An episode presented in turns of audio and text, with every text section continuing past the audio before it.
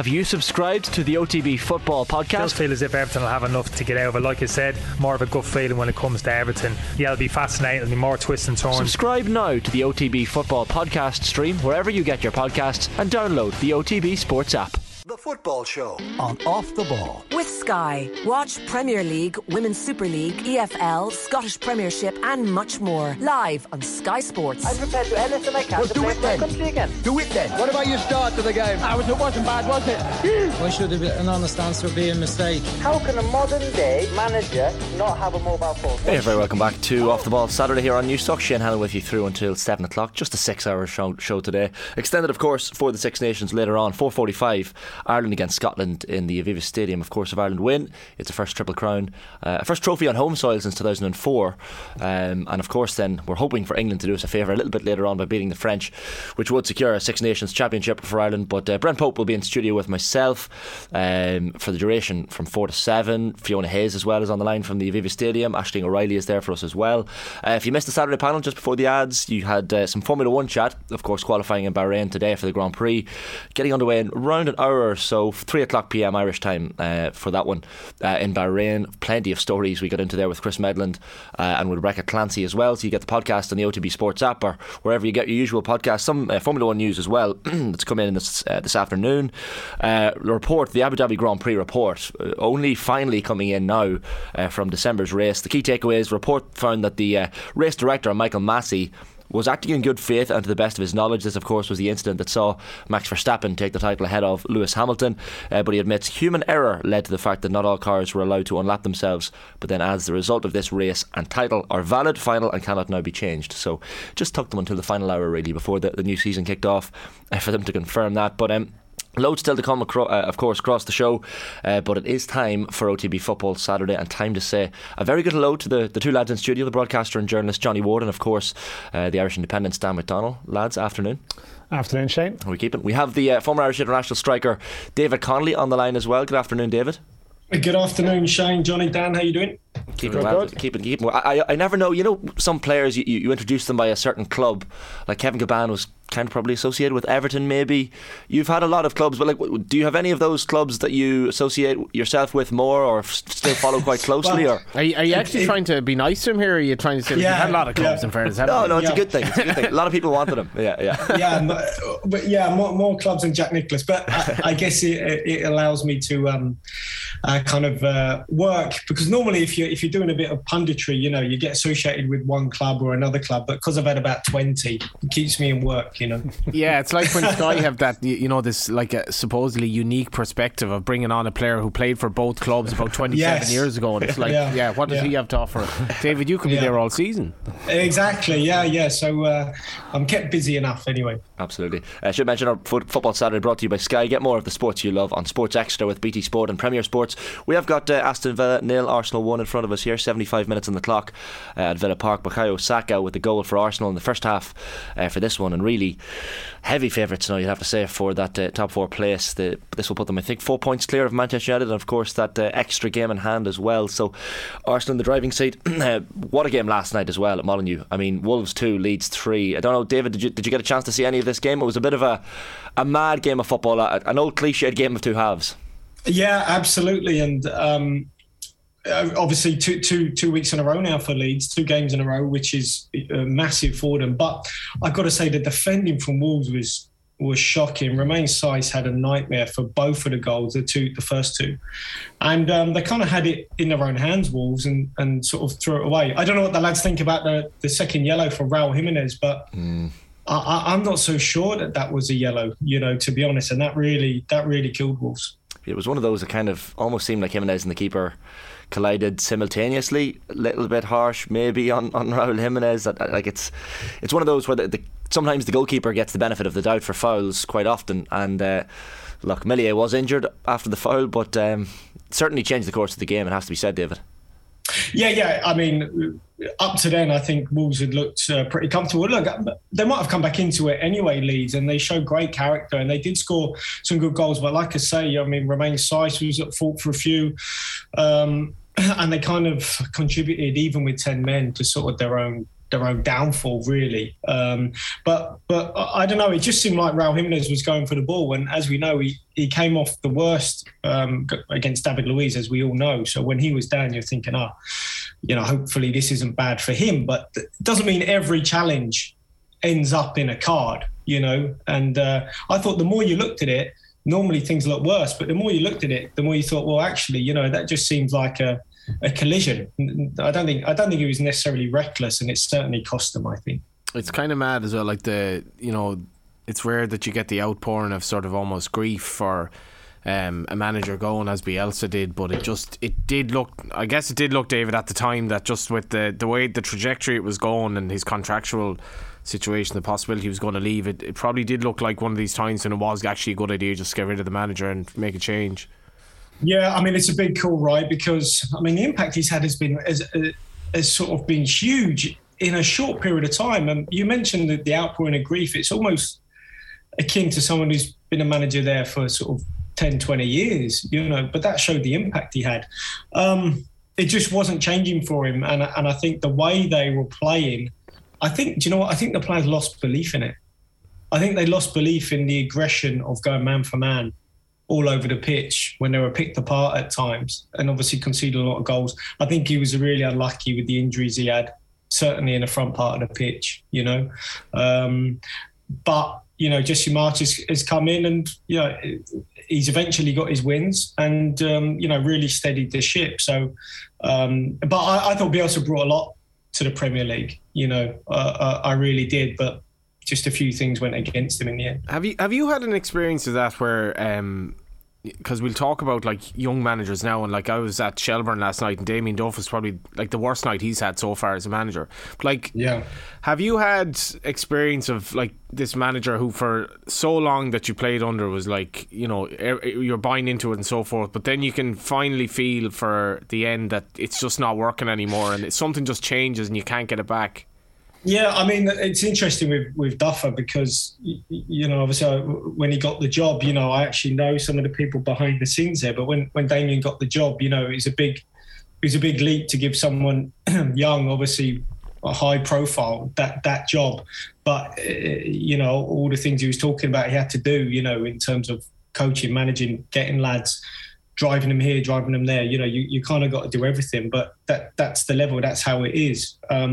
Baptism of fire for Duffer, but nonetheless, I think for Bielsa, it was a case of, and maybe, it's not always the younger manager that does best, but it just looked like, as I say, I think the players lost belief in him. I think they loved him, but I'm not too sure they were carrying out his instructions with belief that it was going to change. So I think then it's difficult to remain as a manager.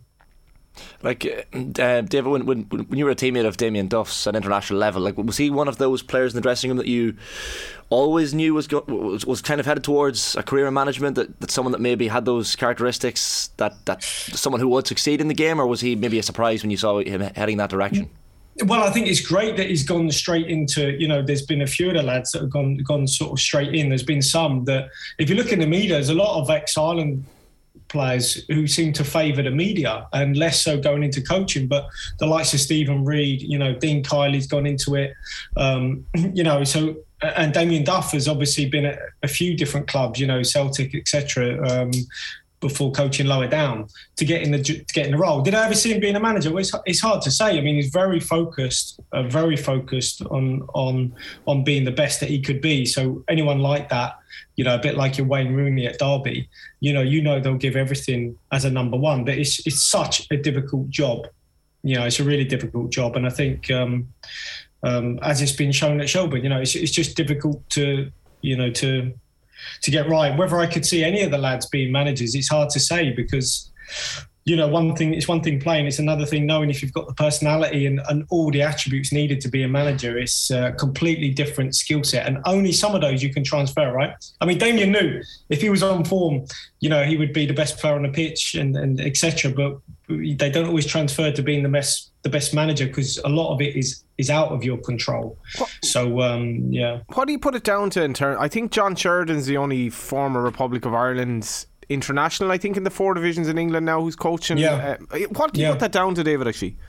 I know it's a, do you know what, I've discussed this with my peers, and you know, John, what has he gone back to Oldham for the sixth time? Yeah. I think. Yeah. And he had a, look, he had an immediate impact. And I think actually John going back to Oldham put a lot of our other managers like Keith Millen at Carlisle under a bit of pressure, and then they sacked him because they looked at the impact John had and thought, well, we need to get someone, and then they brought Paul Simpson in, and he's done brilliantly out of Carlisle. But why haven't there been as many Ireland managers, you know, sorry, for Ireland players going into the management? I don't know. In some ways, I think, are they all bright, intelligent lads? And they realise the chance of success is so small. You know, maybe it's that, or I don't know, a lack of, I don't know, is it a lack of belief that they could be? I don't know. It's so true though, isn't it? Like if you look at, if Steve Staunton never got into management, he'd be so well remembered in Ireland. And like as you say, it's most managerial careers not only end in failures, but just are failures. Like yeah,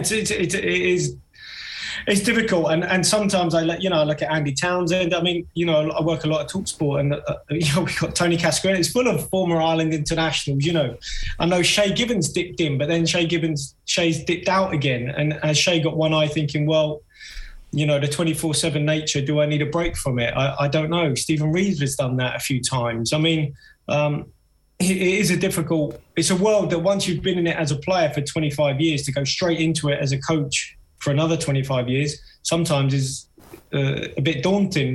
Can I do that? It's interesting, actually, like you look at the Ireland 2002 World Cup squad, say, for example, like you've Lee Carsley, who's someone now just happens to be the manager of England 21 sides at the moment, but like he is the one. But it is a striking thing. Now, I do think, though, I think some of the next generation, just the next generation down from that one, like the slightly older lad, you see John O'Shea now, who's sort of making moves that way. Like he was involved at Reading for a while, although as David said, he dipped out of it again too. You see Paul McShane in that sort of player-coach role at Manchester United. Gary Dicker, wasn't an international, but at Brighton. I think there is, like you see Jim Goodwin as well, who's making strides in Aberdeen. It does feel like that there is a generation of Irish coaches and managers just maybe coming through, but for some reason that particular generation didn't necessarily dive headlong into it. Yeah, and there's Brian Barry Murphy, obviously. Of course, well. I mean, a friend of mine just came over from Holland, and he popped in to see me before going up to Man City. His son works at Man City, and he says, you know, Brian's doing very well there. Mm. You know, very well respected behind the scenes, and they think he's a terrific coach. You know, and he did well to be kind of headhunted for that under 23 job, you know. So yeah, there are some examples, you know, Paul McShane, as you say, that sort of older player, but just newly retired or whatever, you know, coaching, starting off his coaching, but probably not as many as you'd hope, you know. Kenny Cunningham I played with, you know, obviously sort of dipped in and out and you know, is settled on the media. So there's a lot that have done that. Lee's probably an exception.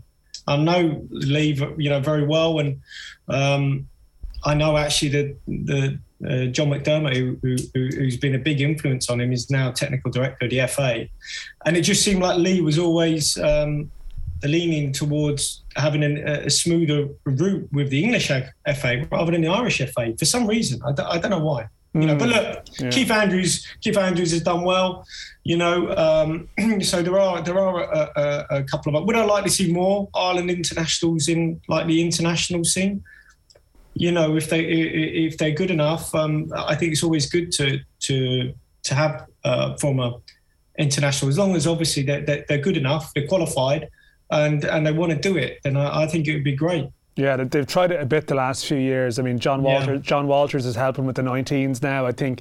Yeah. David Myler has been helping out the 17s, I think it is. So they've tried it the last couple of years. Andy Reid was obviously there for a while as well too. So it's something they have looked at, but it's you know, they're not necessarily like full-time roles either. It's more, you know, advisory stuff. And as David mentions, like, I mean, Lee Carsley several years ago, and we would have spoken about it previously with Kevin, with Kilbane on this show. I mean, I think Carsley's name was dropped to the FAI at the time several times, and the FAI at that stage, they weren't really interested in following through with it. And it doesn't, in hindsight, it doesn't look like doesn't look like great judgment. I think as well, Shane, though, it's a numbers game, because like it's kind of like the globalisation of the Premier League in terms of Irish players not where they were at 20 years ago, but like even in the League of Ireland, if a job comes up now, I mean, like there's 50 people applying and a lot of them are very high calibre, including some ex-internationals. I find it hard to get work here. Yeah, like, so like I think when John Caulfield got the job at Cork City, for example, there were amazingly good names in the hat even then, and you find this time and time again.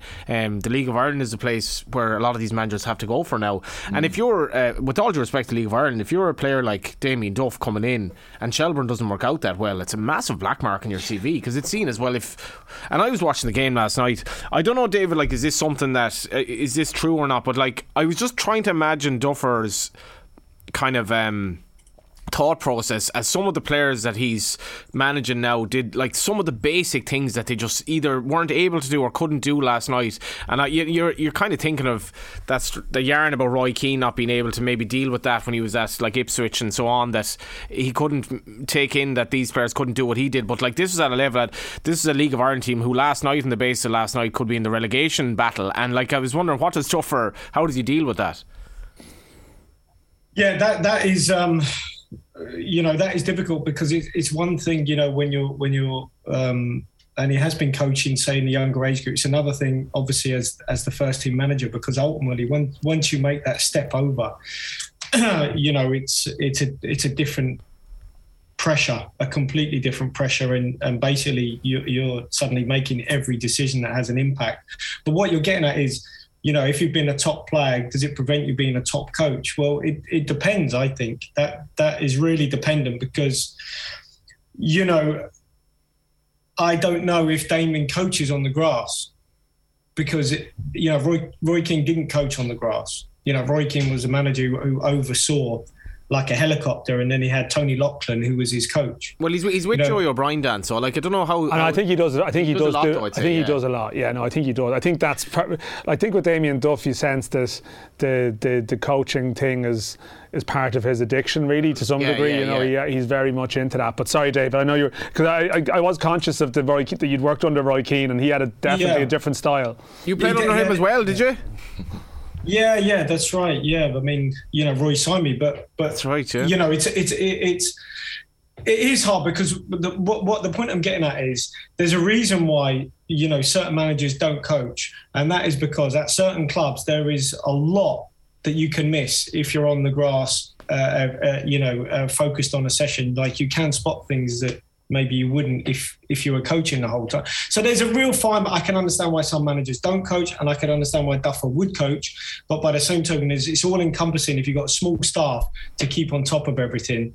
And I imagine, you know, Damien's got, you know, in terms of budgets, etc., it's a completely other end of the scale. How did it work under Roy then, though?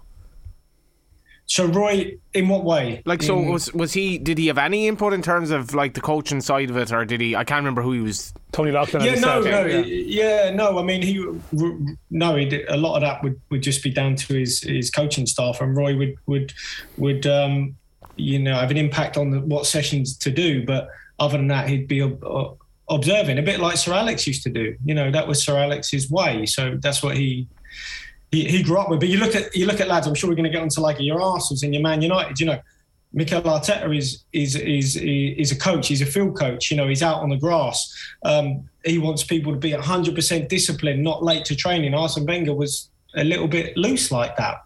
You know, so just because you worked under certain managers just doesn't mean you're going to be like those managers. That's what I'm getting at. And obviously, Duffer's had an experience with a lot of managers in his career, and Roy was influenced, I think, a lot by Clough and Sir Alex Ferguson, so that had an impact in terms of how we managed. Yeah, it's funny that, isn't it, even just watching Arteta in the side. Yeah, I was just going to say, you're watching Arteta now, and it's interesting that if you consider that they're in a top four race with Manchester United, and actually now feels, I haven't seen too much of Arsenal this season, but I have this week between the Leicester game and Liverpool and a bit of today, you can see that they're a team that now has a bit of an identity. There's a pattern to how they play. Considering you're watching Manchester United, you're not really sure, you know, what you're looking at, a sort of a collection of individuals trying to do things at times, whereas you Arsenal... see more Guardiola in them, though. Well, I mean, you'd have to assume that working under Pep for you know, a period of time, and then, like, as David mentions, the Wenger experience as a player, Like, you know, I don't know what you make of Arsenal at the moment, David, but it does feel like they've turned a corner a small bit. Yeah, I mean, I've watched them live a couple of times, and you know, he's had to make some big calls, and I'm sure we'll discuss it, but say United have got to make some big calls in the summer. Look, Arteta got rid of a lot off the wage bill. You know, he got rid of players that, you know, I did one game at the Emirates working there, and I had to leave in lockdown as soon as I'd finished working. And, you know, Aubameyang was out ahead of me before I'd left in his car, you know. So basically he didn't have a shower. I finished the game and obviously not happy, and away he's go. Now, the point is that I think Mikel Arteta had to do some major work to get the players that he wanted, who he was happy with. And rightly or wrongly, he's made those decisions, and he's got a young, hungry group who are talented, make no mistake, got pace at the back. They've got pace at the back, but I don't think United have in central areas. So he's had to spend a little bit, but he's also got rid of a lot of the wage bill, made some tough calls, big personalities out the dressing room. And he's got some very talented players. You know, Odegaard is very talented, Saka, superb. So they've got a nice mixture at the minute. And Arteta, you know, he's one of those, he micromanages by the looks of it, a bit like Pep. He sort of kind of kicks every ball on the sideline, doesn't he? Yeah, Saka just been awarded man of the match as well. Into stoppage time here at Villa Park, 93 minutes.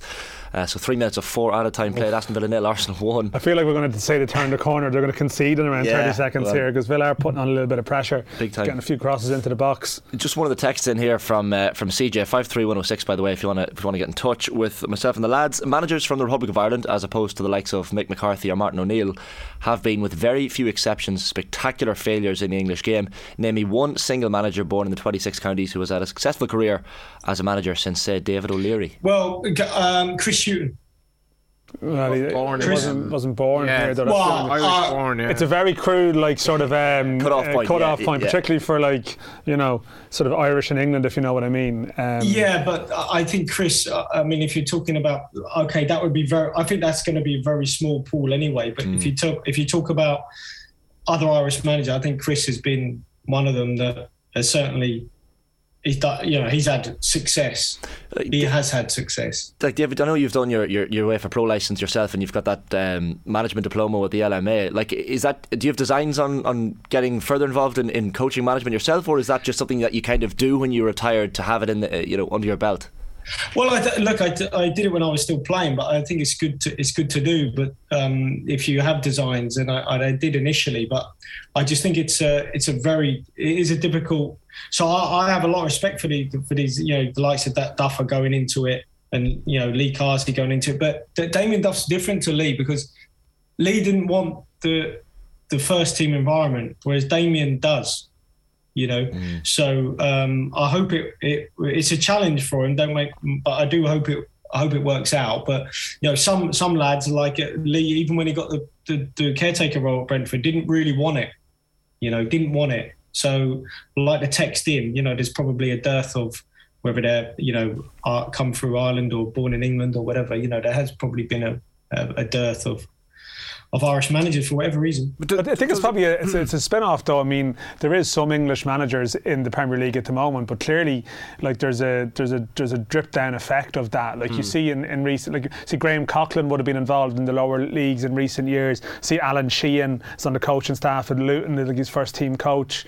But it's hard as well. Like, the sort of the opportunities are fewer, and then like, the lower down you go, the more sort of cutthroat it is. Like, that's that whole stat about, like, 3/4 of managers don't get a second job. Like, Joe Dunn would have had an opportunity as well at Colchester. There's been a couple, but it's almost like you need to go in at a lower level and be an incredible success, you know, when your hands might be tied to some degree, you know, and to actually sort of spin some longevity out of it. You know, it is, as I said, I feel like in the coming years there will be ones that will get opportunities for whatever reason. Like, there's, you know, there is players from sort of north of the border. Like, you even see, like, Kieran McKenna getting his chance at at Ipswich now, like, you know, and Brendan Rodgers has made inroads, and I don't know, it feels like there's a lot of there's an element of luck with it too, but it's an interesting point that the listener raises and stuff, and you know, it's sometimes you'll have, say, young managers here who are quite ambitious, who I think have put themselves in the hat for jobs in the UK,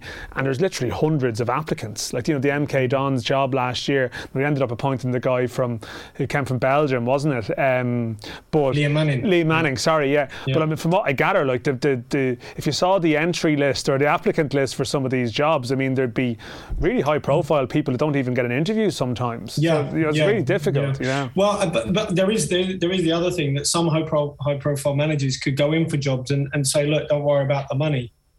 Yeah. You know, because they'd have earned, whereas some other managers, you know, would need the money, you know, and the higher profile coach or manager might get more bums on seats and stuff, you know, and the money's less of a factor, whereas, you know, when you've you know, but whereas for some other coaches or managers, that it's obviously important as well as everything else, you know? Isn't that absolutely insane, the point you make though? So you're basically a 3-1 chance to get another job. Like, if you take this job, and basically there's a 75% chance you're not going to get another job, and it's like, why would you risk that in terms of your legacy? And it's quite binary as well. Was he a success, was he a failure? When, I mean, there's a lot of luck involved, there are a lot of nuances involved, things might change in terms of a lot of bad luck with managers or whatever, or with players, and then you get boards who, like, I mean, are extremely trigger happy in terms of, like, even you look at Bowes at the moment, people are almost calling for a Keith Long's head right now, and I'm just thinking, like, sorry, what? Like, and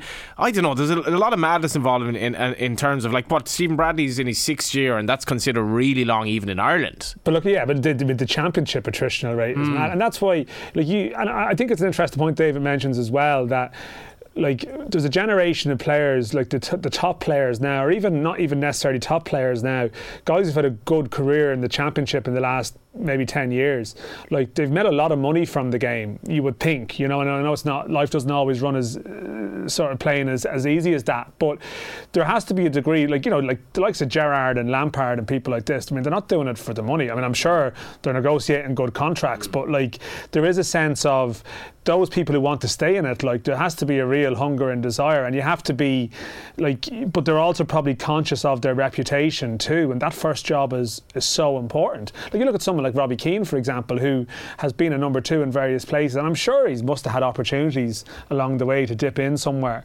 I know he's on the books of the FAI at the moment, and that's a contentious subject in itself, but like, that first job for him is big, you know, because there's almost, once you dip into it, everything you've done as a player, I'm not saying it fades, but, like, he's also coloured by Stephen Kenny. Like, it's clearly out there that Stephen Kenny didn't want him on his team. Well, I don't think there's anti. I know, but it's like, well, why does Stephen Kenny not want him on his team? So I don't think that was a big drama. I think a manager was entitled to pick his own staff. Like, you know, I don't. To be fair, I don't think there's any reflection on Robbie, really. You know, but I think it's more a case of, like, Jonathan Woodgate wanted Robbie to be on his team. You know, he brought him somewhere, but it's a case of, I think, for someone like Robbie, who clearly it's not going to be for financial reasons he goes into the game. It's a desire to stay involved and to, you know, his motivation to be a manager, which I gather that it exists, but it's so, you have to be so careful with the choice of that first gig. You know, it really does, because all of a sudden you join a long list that are sort of cast aside if it doesn't necessarily click for you. Yeah, we spoke to John O'Shea about that when he was on. Yeah, it's funny, like, and this is a very random way of describing it, but, like, I was reading Matthew McConaughey's book quite recently, the actor, and, like, he was talking about the fact that he was known for these rom-com movies and decided one day, I want to win an Oscar, I want to be an actor taken seriously and not just do these how to lose a guy in 10 days type films, and he just stopped answering the phone, stopped picking up the phone, and it took years, and eventually got a role that led me down the line of serious acting. And it's almost like managers as well. Like, I think of Ole Gunnar Solskjaer pops to my mind straight away. You almost, David, need, if you've had a tough enough time, especially a tough enough finish at a certain club, you need to nearly stop answering the phone and just ride out the year or two, whatever it takes, in order to be taken seriously as a candidate again, nearly. Yeah, possibly. I mean, the other, I can see this from both sides, really, because if you've been a top player, say like Roy, he could have, 10 years out the game or 8 years out the game and then still be offered a first team job, which is quite incredible, right? I mean, but that was the impact he had there. Now, I'm sure, you know, everyone wants to be well remunerated or, you know, their worth. I'm sure he was shocked probably at what was offered as a manager, I assume. And it's very difficult to have, you know, to then accept the job maybe when you've got the security of a punditry role, you know, probably for a lot more. So in terms of, right, if I'm going to be a manager, if Robbie wants to be a manager, the best thing he'll get back is to sever his ties with the FAI and get back in the game rather than, you know, being on the hook sort of thing with the FAI for, I don't know how long he's got left on his deal. I don't know. It's the summer. It's up in the summer. So at least it's finally over, you know, and there's some sort of degree of closure on it then. Yeah, but you look at some managers, you know, and the best thing they can do, get your entrance right and your exit. That's what they say, you know. So on that contract, the exit has to be right because then, you know, Robbie can be moving on and getting on if he wants to get back into... There's no way Robbie should be, you know, playing at Soccer Aid or whatever when he's on the staff of Ireland. It would be best if the contract, everything was done and dusted, and but it's not his fault, you know, it's not his fault. And as you say, Stephen's entitled to utilise the men that he wants. But yeah, it's an interesting topic, certainly. Just when you talk about Roy Keane there, David, and like, did you find when Roy signed you for Sunderland, did you feel there was a difference in Roy Keane, the teammate and the player with the national team, and then Roy Keane, the manager? No, no, because you know why? Because otherwise it would be, you know, disingenuous if he was suddenly someone completely different. You know, you can understand it, but he wasn't someone necessarily who would be, you know,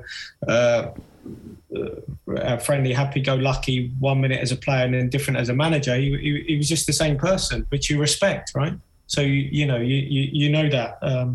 So I have played with other people that have gone on to be, who are maybe teammates, gone on to be managers, etc. But I think for Roy, he's you know, I still think he has definitely got something to offer as a manager.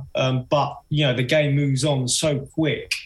You know, you're out the game. If I don't go and watch a League One game in England, or if I don't watch a Championship game for a couple of weeks, you know, it moves on. How's Benny doing? Or how's other, if we're going to talk about him, but, you know, did I see his goal last week? You know, you miss stuff, even in a week or 2 weeks. It's not as easy to suddenly be out the game for so long, and to get back in it and know the level. You know, you've got to know the level. You really do. Yeah, like, it's got to be way simpler back in the day when managers could get like, and you know, there wasn't anywhere near as much analysis, data, blah blah blah. You know, and players could get away with stuff like that. You know, it's difficult for Roy Keane now because he's, with every passing day, he's more of a pundit than a football manager. You know, and. But look at Mark Hughes, right? Look at Mark Hughes going in at Bradford. It's another example. Well, is that a surprise he's dropped to there? Or is Bradford, you know, is it close? Is it, you know, is Mark Hughes bored? Well, I think some managers, like, you know? Some managers definitely have, like, and I remember having this conversation with another inter-county manager about Brian Cody, and I was like, sure, Brian will know when the time is up. I made this kind of throwaway point, or somebody's like, no, that's hurling is all basically that. Brian Cody's hurling. Why would Mickey Hart take the loud job? Like, I could never get my head around that. And I think some of these people, they're totally obsessed. Oh, that's Mick McCarthy. Like, what's the longest Mick McCarthy's been out of work? 6 months. I'd say, like, this stint at the moment is up there with one of his longest stints, you know. And even someone like Steve Bruce, who...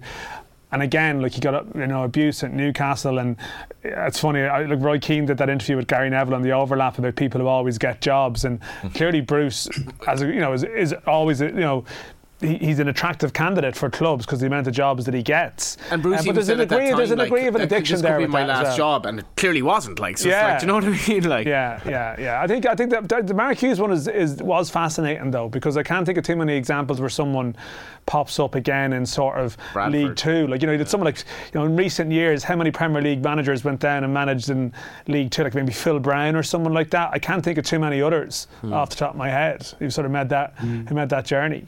Yeah. it's funny, the managerial merry-go-round for sure. I have to take a quick ad break, but just to bring you up to speed, we'll continue talking. David Connolly, Dan McDonald, Johnny Ward, there, the voices you're listening to and watching as well on the stream.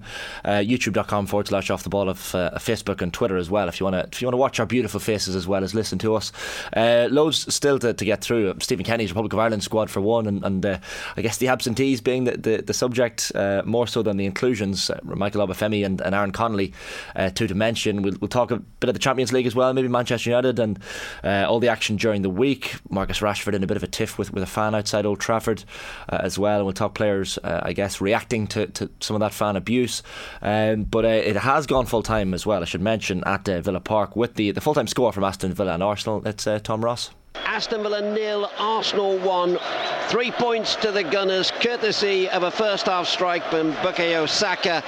And they dominated that opening 45 with some wonderful passing moves. They created opportunities for Partey and also for Smith-Rowe, but they didn't take them. Late on, Watkins had an effort that was pulled, and right at the death in stoppage time, the keeper Leno had to make a wonderful save to keep the scores at 1-0 to Arsenal. But overall, Arsenal deserved it and are on course for that Champions League place. Aston Villa 0, Arsenal 1. Yeah, big result for Arsenal. Mikel Arteta, that one. This afternoon, Mike Bukayo Saka given man of the match. He's speaking on television there at the moment. Big result for them. Big day for the Irish rugby team as well, of course. 4:45 Ireland against Scotland at the Aviva Stadium, and we'll have all the updates on that later on. Aisling O'Reilly and Fiona Hayes are at the Aviva for us, and Brent Pope will join myself in studio from 4 o'clock onwards. Kick off, as I said, 4:45, and then 8 o'clock France's clash with England. So Ireland, if they are to beat Scotland and secure that Triple Crown, will hope England can beat France, and that would hand a Six Nations Championship to Ireland as well. I should mention Munster have suffered a comeback defeat at the Emirates Lions in the United Rugby Championship. Munster had led by 21 points to 10 in South Africa, thanks to tries from Finian Witcherly and Josh Witcherly and John Ryan. But then the Lions rallied 13 points without reply to run out 23-21 winners. So disappointment for Munster there. Celtic can go 6 points clear at the top of the Scottish Premiership by beating Ross County at Parkhead later. Chelsea assessing the bids made by potential new owners, of course, on the pitch. They face Middlesbrough in the FA Cup quarter-finals this evening. That's at the Riverside from 5:15. Tyrone will be hoping to ease their relegation worries in Division 1 of the Allianz National Football League as well. That's this evening. They sit just above the drop zone, of course, and welcome second place Mayo to Omagh for 5:45 throw-in. Laois hosting Limerick at O'Muir Park in Division 3 from 7pm. But between now and 4 o'clock, as I said, OTB Football Saturday. Plenty to still get into with David Connolly, Dan McDonald and Johnny Ward. Join us after this. Yes, you're very welcome along, and welcome back to OTB Football Saturday. Shane Hanlon with you through until 7pm this evening. An extended show, of course, with the Six Nations. Myself filling in for John Duggan this evening, and loads still to get through. Plenty between now and 7 o'clock. We've got, of course, Brent Pope in studio, as I said, just after 4 o'clock. Fiona Hayes as well at the Aviva Stadium for that Ireland-Scotland game we're currently watching here. Wales have just scored a try against Italy. Wales 5, Italy 6. 28 minutes played there in Cardiff in that game. But it is OTB Football Saturday, as I mentioned already, and brought to you by Sky. Don't miss Spurs versus West Ham on Super Sunday, live only on Sky Sports. We've got David Connolly, the former Irish international striker, on the line with us, and in studio it's Johnny Ward and Dan McDonald alongside me. David, we should mention the Champions League midweek, and look, disappointing night for Manchester United fans against Atletico Madrid. Plenty of shithousery, I think it's fair to say, from the Atletico players, but probably nothing that we haven't seen. Like Marcus Rashford's reaction, I don't know if you've seen this video clip, but he was filmed leaving Old Trafford, and different fans shouting abuse at Marcus Rashford's direction, and Rashford kind of took the bait and seemed to respond in some fashion. He's not having the best of times on the pitch, but can it be tough as a professional footballer to sometimes always ignore the abuse you're getting when you hear it and you're clearly within earshot? Yeah, I mean, I saw nothing in that video, to be honest. I think it's much ado about nothing. I couldn't hear what was being said, but you know, I think just recently that it's been publicised that someone who abused Marcus in the summer, I think he's just been found guilty. So he's a player who has taken some abuse, a bit like Bukayo Saka, etc. After the summer, I didn't see a lot in that video. I mean, I don't. I think you're really splitting hairs here if you're trying to say Marcus has done anything, you know, that maybe he shouldn't have done. I don't know. I just he's going for a bit of a tough time, as United are, you know. But I think, you know, the punters can come and they can, I think they're, if they want to say whatever they say, they can, you know, they can say that, but, you know, you just got, kind of got to turn the other cheek and walk away. But I think he momentarily turned around, but I didn't see any aggression or...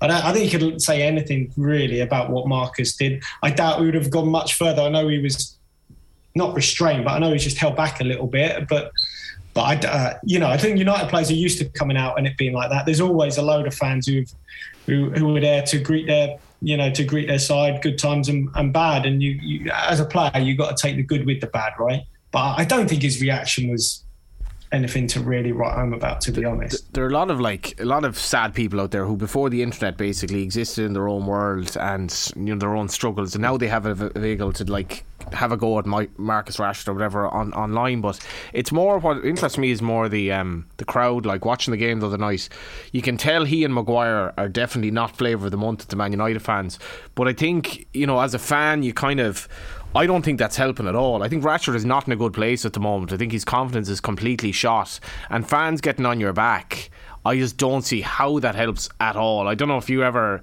had a stint like that, David, where you felt that way.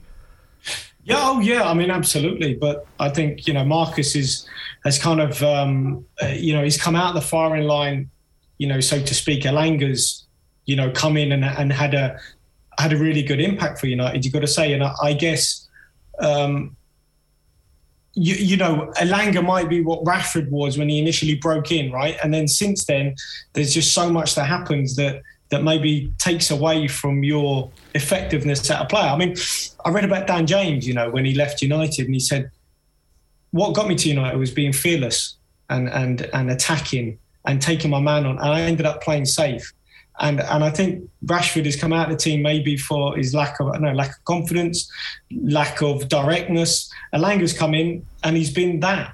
And I think for Marcus, he needs to try and get back to that, which is the challenge for him. And in the end, you know, the fans are going to direct their fire at someone. But I think you just, good and bad, you kind of got to take it, right? Because I think, I know you say it doesn't help, but I think players are used. You understand it goes with the territory, good and bad. It's mad. Like even just reading Marcus Rashford, he obviously felt the need to post a statement on his Twitter about the quote-unquote incident after that game midweek. He said, "A video compared to 1,000 words, and in this case lead to inaccurate info being shared on social media. Guys, for weeks I've been heckled, threatened, questioned, and last night my emotion got the better of me. I'm a human being. Reading and hearing that stuff about yourself every day, it wears you down. No one is more critical of my performance than me." He goes on to say later in the statement, "I want to clarify two things. The first being what I actually said to the man throwing abuse at me, which come over here and say it to my face, a fact security can back up. And secondly, the fact I used my forefinger to direct the fan to come over and say to my face. I did not gesture with my middle finger. I'm not entitled. This isn't ego. I'm upset. I'm disappointed. And at that moment it was silly, but I was being human." Fair play to him for speaking out, but I don't think there's nothing particularly wrong with it. I don't think with how he handled himself. No. Why is he reading about himself though? Why is he reading? You say that, Johnny, though, but I mean, it's easy to like. What's to be gained? Like, well, nothing's to be gained. But I mean, what's to be gained from any? And this was like someone who confronted him directly, as opposed to necessarily, you know, this is a bit different to like a social media thing. But you say that like it's not as if these footballers, or some of them, are like living these wild lifestyles where they're sort of out. They're on their phone. Like this is what they do. It's a reflection of what a lot of people their age do. And I actually think, I mean, you have so much respect in a way for the likes of a different club, but the likes of Henderson and Milner and people who've managed to, like, in this era, they've managed to sort of keep going all the way through. In particular, someone like Milner, he's been there all the way from what age of sort of 15, 16, making his debut for Leeds. He enjoys the boring James. Well, I know, but it's clearly. Well, to be clear, that's not actually him, right? but just you know, there's a certain mental strength and toughness that at times in his career, I'm sure, like he wouldn't have been a flavour of the month in certain places. And I just think it takes incredible sort of fortitude to be able to keep in that even keel. And I think Rashford is. is only human. And I honestly think, like, if people come and have a go at someone outside of them, once it doesn't obviously spill over, like, if someone responds, I don't particularly have a mad issue with it, you know, coming over and saying, well, what's your issue? And actually, you know, there's obviously grades of it. Like, if you do it in a stadium in front of a couple of thousand people, you're inciting something. Yeah. But if someone approaches you outside and you try to engage them in a discussion, you know, you give it and you take it a bit. I know you'd be advised not to do it by anyone, and to be clear, I'm not suggesting he should just go out and start tackling people who heckle him everywhere he goes, but I don't know, I thought there was nothing really in the whole thing, you know. There's the other end of it, David, as well, in that you see players coming out and releasing statements about everything and anything. Like David De Gea coming out the other night, I'm just reading his statement, like, we didn't do enough over the two games, but this is on us, blah blah blah. This, like, the usual statements, apologising, saying we'll go again, you know, this is Man United, blah blah blah. Like, what do you make of footballers now feeling the need to kind of explain defeats constantly every week with social media tweets and posts on Instagram? I mean, look, you go back to, I don't know, when did Cantona jump in the Palace crowd? Whenever that was. The glory days. So, so you talk about the grades of, you know, what Mark, I think, unfortunately for Marcus, you know, he's become a bit of a political figure for a spell as well in England, you know, with the food and school children and he's done brilliantly. What that does then, it just opens up that avenue for people to attack him if he's perceived to be taking his eye off his football. So it's really unfortunate that you'd want his form to kind of keep up so that doesn't happen. You know, and look, he's not partying, he's not in nightclubs or anything like that, but obviously he's spent a bit of time focusing on maybe other things to try and improve lives for many other people rather than just himself. But you've then got, say, Jesse Lingard, who, whenever he scores, he does his celebration that is about his sort of trademark or his J Lings, or, you know. So there's a fine balance between doing stuff on social media and being out there and trying to have the numbers on your, you know, social media for this or for whatever reason, and then balancing that with not being able to take any criticism. And look, I took a lot of criticism when I was playing, and I think at times it's unfortunate, you know, but it's par for the course, whether it's from the media, newspapers, journalists, shows like this, punter, fans. You kind of you accept it, but you accept it because, you know, you're playing football and you know that you've done so well to be able to play football. You accept that. It's part and parcel of it, you know. So I think in there somewhere, I guess, is a middle ground that you have to find. And I don't think Marcus or too many other players, getting back to your point, should be making that many statements on social media, certainly about every... I mean, if you go back 10, 20 years, I mean, there'll be people... You can't apologise, you know, incessantly for all your failings in every regard. I mean, I don't know, there has to be a line where you just, as you say, don't read it. But the thing is, if you don't read it, then you're not on social media. You're not looking at your clicks or your followers, etc. So there's...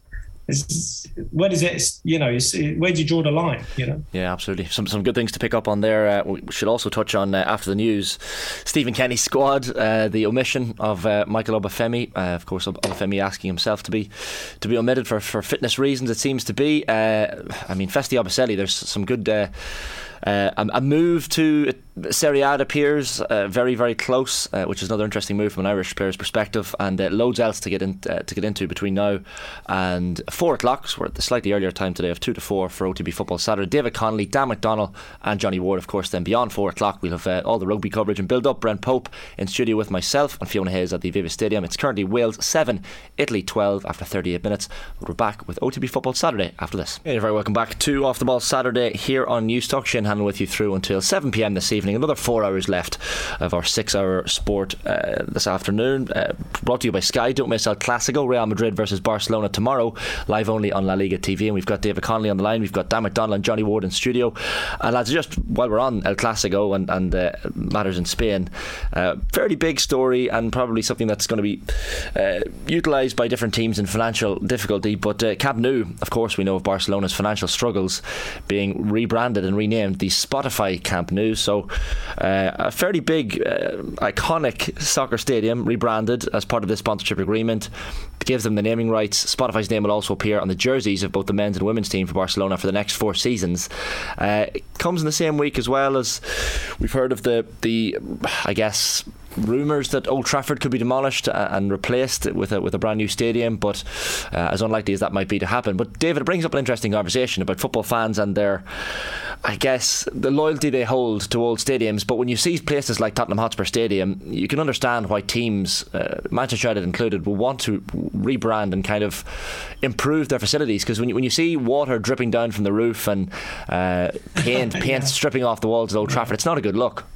No, and obviously the money that's gone out of the football club with nothing improved upon is, I think, is a really good point. I mean, that image of the rain leaking through the roof is, I guess, etched in our memory of Old Trafford. So, look, for some clubs, a new stadium hasn't always meant success.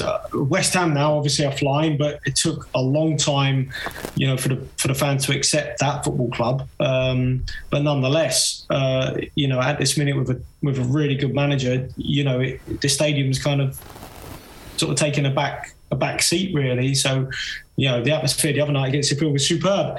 Arsenal. I was I played in the last game at Highbury for Wigan, and before they moved to the Emirates. But they found it difficult to get success. So, but certainly it does seem like a new stadium or an improvement, I guess, of some stadiums. It does help, and training grounds. We got to touch on training grounds, because often training grounds are the first thing that players see. And, Leicester have got a terrific training ground now, spent an awful lot of money on it. I believe even United could do with a bit of, I think if you look at some other sides, Chelsea's training ground, Southampton got a fantastic training ground, the Etihad campus. I think certainly for United, a bit more being spent on the infrastructure is needed, training ground and obviously the stadium. But, the fans go there, once every 3 weeks probably on average, over a whole season, or once a month. So, stadiums are not used that often, but for players, to attract and keep the players, you got to have a good training ground. I think that the fan experience, Shane, I think, I haven't been in the stadium, but just from the acoustics of it on TV, the Tottenham Stadium, they definitely seem to have gotten that right. Yeah. It seems to be, there seems to be great atmosphere there. And I don't think this should be underplayed, because... If you go to a sporting event, and I'm thinking of the ones that really struck me, and maybe it's me now, and maybe that's my kind of way of being a football fan or whatever, but when you go to an event like Dan and I have been to, say, Legia Warsaw, Dundalk, and even thinking back at Carabeg against Dundalk, there's only 6,000 people at it. The atmosphere makes such a difference. And if you go to... I've been to Premier League games, and I the most unmemorable experiences. And it's just... I know it's day trippers, but part of it is the stadium as well. And if every new stadium is the same... and it's kind of like, well, that's grand, but it didn't exactly move me. The hairs weren't standing at the back of my neck. So I think if Old Trafford is, by all accounts, Old Trafford is not the most atmospheric place at all. If they do build a new stadium, I think it's important to get it right, that it's an experience to go there, and that you can make some noise, because if football isn't like going to the theatre or going to the cinema, it should be something that really moves you. Yeah. And it was funny at the game last night in Talca. The theatre can move people as well, Johnny, to be fair. It can, but not in a kind of... I just think that I could just imagine before the people in the arts world start chatting. I actually watched a Beckett play recently. I felt very, very, very cultured. But at the Talca game last night, I saw some kind of tourists, effectively. And...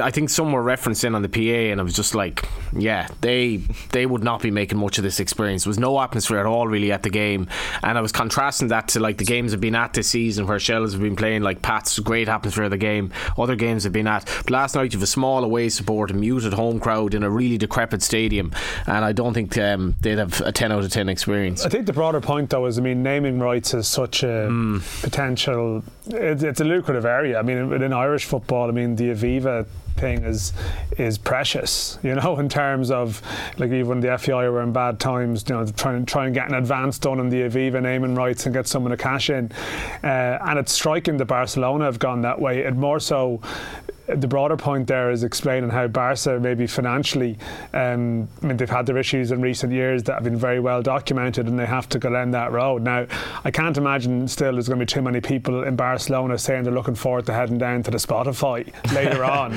You know, like the Camp Nou is like, that's going to remain, and that's just the way it is. But there's that trade-off between tradition. Didn't we say that about the Point Depot though? We all said we're not going to call it the Three Arena, but now we. I take do. That point, and maybe nice pun there. There's yeah, some sponsorship deals like exist in a different way to other. Like you referred to the Emirates and stuff, but like the Aviva is a disgrace, and you're as guilty as everyone else. Like it's still Lansdowne Road, and you're calling it after an insurance company. I think when the stadium has been knocked and rebuilt, if you're looking at the same camera angle and position and the same backdrop, then it's very hard to imagine referring to it in another way. Whereas I think when it's done up, it has a certain. It's easy for that to sort of to slip into the lingo, you know, to slip into. Aviva the doesn't renew its sponsorship. What was it, a 10-year deal or something? Well, they've renewed it again. I'd say if they hadn't, then it's like, well, oh God, I missed the Aviva. I mean, you know, this is an insurance company. Like they just have naming rights. For I know, but you're working in the horse racing world where you watch a racing pundit and like the length of the sentences to get through all the sponsors. And we're looking forward to the Brown Advisory chase this week. And do you refer to races as the Hennessy? That aren't the Hennessy anymore. Yeah, so I mean, like it does exist to some degree, but I think like you see Chelsea at the moment. I mean, the situation with Chelsea and isn't one of the concerns is that Stamford Bridge really isn't the cash generator compared to maybe what the Spurs Stadium can be, and when they had the Abramovich, that sort of empty, the blank checks he could almost, you know, they could write there.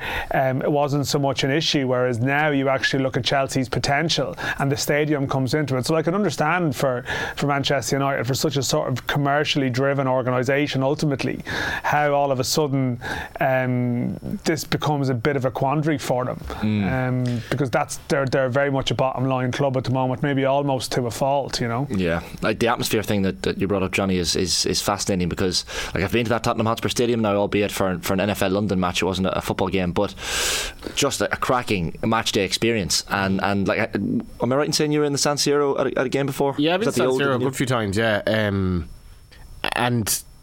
I don't know. Like when I'm thinking back as a kid, like when I went to games that like there might only be 3,000 people there in Terryland, for example. But like just if the noise is in that stand, and like the Galatasaray game I was at was a friendly, and I was like I was absolutely amazed by it. And I can't remember much about the game, but I can remember a hell of a lot about the noise. And like I know Dan Legia Warsaw. Legia was that stunning. Was just like amazing. But I'm just thinking, like David, even you mentioned you played in the last game at Highbury, which is actually amazing, really, when you think of it. Like you watch the Premier League years now or whatever, and it brings you back, or in your case, like it very literally brings you back to a pitch you were on.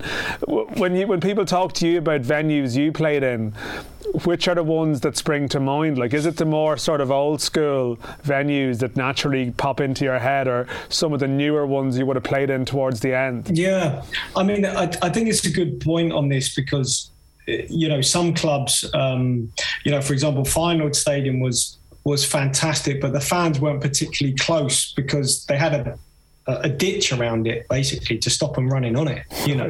Yeah. But nonetheless, and they had fencing and everything, but, you know, the atmosphere created was exceptional. You know, you talk about the San Siro. I mean, I played at the Stadio dell'Alpi against Juventus for final, and that had zero atmosphere. It was a million miles away from the pitch, you know, the pitch to the stand. So obviously when they knocked it down, they made it as close as possible to the pitch, and you know, the club was transformed. What's interesting in England, you know, a few clubs, your Brentfords of this world, they haven't, when they've gone for a new stadium, because it's only a few miles away from me here, when they've gone for a new stadium, they haven't gone for a 30,000 stadium or something that's too big. They've gone for something that they feel they will fill, no matter what division they're in.